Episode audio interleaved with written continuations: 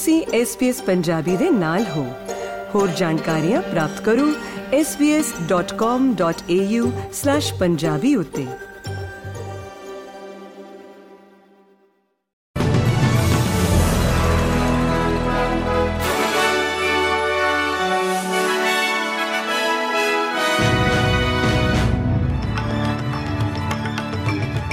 SBS Punjabi ਦੇ news room ਵਿੱਚ ਆਪ ਸਭ ਦਾ ਸਵਾਗਤ ਹੈ। ਆਓ ਨਜ਼ਰ ਮਾਰਦੇ ਹਾਂ ਅੱਜ ਦੀਆਂ ਮੁੱਖ ਖਬਰਾਂ ਦੇ ਉੱਤੇ।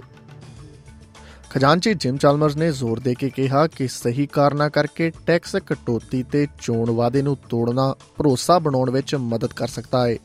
ਕਿਉਂਕਿ ਪ੍ਰਧਾਨ ਮੰਤਰੀ ਦੇਸ਼ ਲਈ ਇੱਕ ਸੋਧੇ ਹੋਏ ਪ੍ਰਸਤਾਵ ਨੂੰ ਪੇਸ਼ ਕਰਨ ਦੀ ਤਿਆਰੀ ਕਰ ਰਹੇ ਨੇ।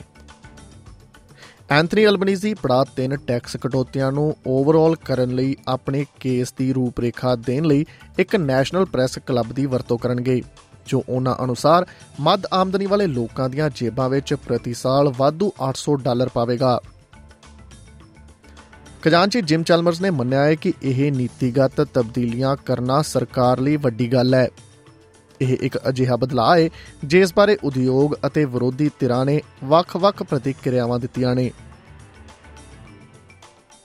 ਕੁਈਨਜ਼ਲੈਂਡ ਵਾਸੀ ਗਰਮ ਖੰਡੀ ਚੱਕਰਵਾਤ ਕਿਰਿਲੀ ਦੇ ਆਉਣ ਦੀ ਤਿਆਰੀ ਕਰ ਰਹੇ ਨੇ ਜਿਸ ਦੇ ਅੱਜ ਰਾਤ ਭਾਵ 25 ਜਨਵਰੀ ਨੂੰ ਆਉਣ ਦੀ ਸੰਭਾਵਨਾ ਹੈ ਇਹ ਚੱਕਰਵਾਤ ਪ੍ਰਣਾਲੀ ਨੂੰ ਸ਼੍ਰੇਣੀ 2 ਵਿੱਚ ਅਪਗ੍ਰੇਡ ਕੀਤਾ ਗਿਆ ਹੈ ਅਤੇ ਇੰਗਮ ਅਤੇ ਬੋਵਨ ਵਿਚਕਾਰ ਸ਼੍ਰੇਣੀ 2 ਚੱਕਰਵਾਤ ਵਜੋਂ ਤੱਟ ਨੂੰ ਪਾਰ ਕਰਨ ਦੀ ਭਵਿੱਖਬਾਣੀ ਕੀਤੀ ਗਈ ਹੈ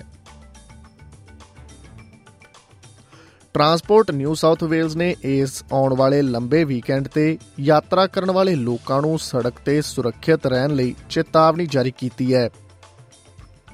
ਵਾਹਨ ਚਾਲਕਾਂ ਨੂੰ ਭਾਰੀ ਟ੍ਰੈਫਿਕ ਅਤੇ ਗਰਮ ਸਥਿਤੀਆਂ ਦੀ ਉਮੀਦ ਨਾਲ ਵਧੇਰੇ ਸਾਵਧਾਨੀ ਵਰਤਣ ਲਈ ਯਾਦ ਦਿਵਾਇਆ ਜਾ ਰਿਹਾ ਹੈ।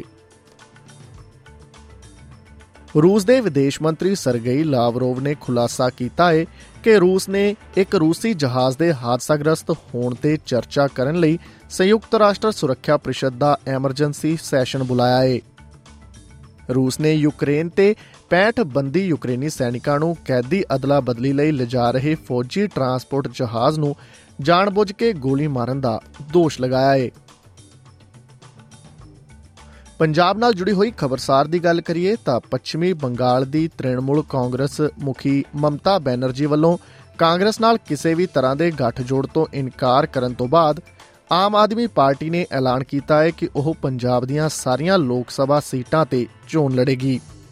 ਜਿਸ ਨਾਲ ਭਾਰਤ ਦੇ ਵਿਰੋਧੀ ਧੜੇ ਦੀ ਏਕਤਾ ਨੂੰ ਕੁਝ ਘੰਟਿਆਂ ਦੇ ਅੰਦਰ ਅੰਦਰ ਹੀ ਵੱਡਾ ਝਟਕਾ ਲੱਗਾ ਹੈ ਪੰਜਾਬ ਦੇ ਮੁੱਖ ਮੰਤਰੀ ਸ਼੍ਰੀ ਭਗਵੰਤ ਮਾਨ ਨੇ ਕਿਹਾ ਕਿ ਆਮ ਆਦਮੀ ਪਾਰਟੀ ਨੇ ਪੰਜਾਬ ਦੀਆਂ 13 ਲੋਕ ਸਭਾ ਸੀਟਾਂ ਲਈ 40 ਉਮੀਦਵਾਰਾਂ ਦੀ ਚੋਣ ਕੀਤੀ ਹੈ।